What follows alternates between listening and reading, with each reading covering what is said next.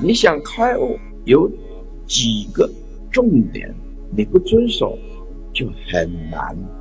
虽然说法无定法，但是在还没有大悟见性，你就得一定要有三种功夫：一要去贪，去贪才能够清凉。禅师用一个比喻：一只乌龟碰到了海狗，这个海狗啊，一直想要吃这只乌龟。可是这只乌龟缩回来，保护自己。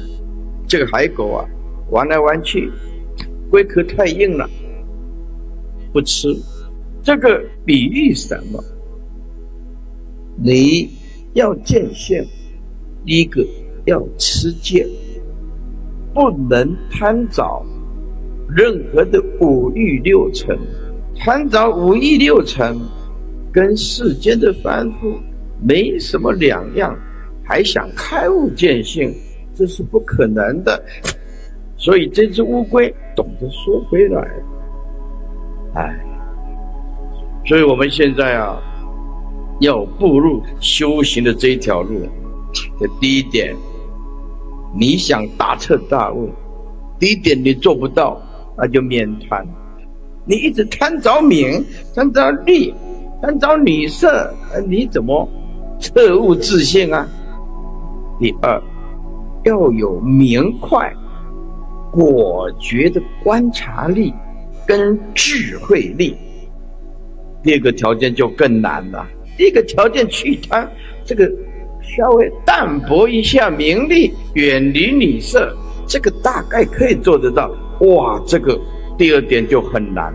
简单讲，没有第二关。也很难大彻大悟，那第三关就更难了。第三，绝不动摇的定力跟信心，不管碰到任何的境界，不动摇。